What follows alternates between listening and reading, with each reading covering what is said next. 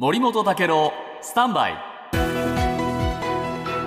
長官読み比べです、はい。えー今回の国葬のキーワードはまあ分断ということになりましたが社説もお分断されているんですね、朝日新聞の社説、えー分断深めた首相の独断というけ、えー見出しで、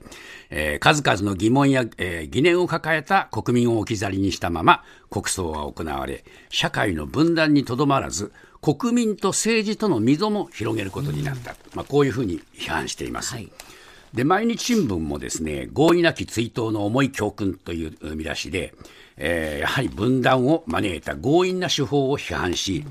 国葬を強行した手段は、えー首相が掲げる聞く力丁寧な説明とは程遠いかつて安倍、えー菅両内閣が独断で物事を決めて異論に耳を傾けなかったことに対する反省も伺えない、まあ、こういうふうに批判しています。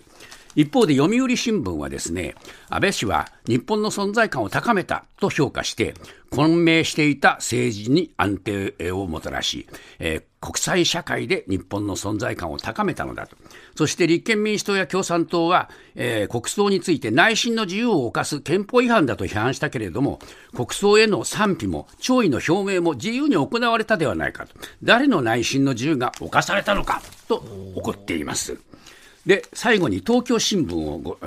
ご紹介しますと世論が二分される中で行われた国葬は国民が分断国民を分断することで賛否の分かれる政策を進めてきた安倍政権政治の象徴だ、まあ、こういうふうに言った上でですねこうした安倍政治は度重なる自民党勝利の結果なのだと、えーそれは有権者の政治への無関心や低投票となって、えーおごりや緩みを許してきた。私たち主権者の振る舞いを自問することにつながってくるのではないか。最後にはこの分断の責任は我々にありということになってしまいました。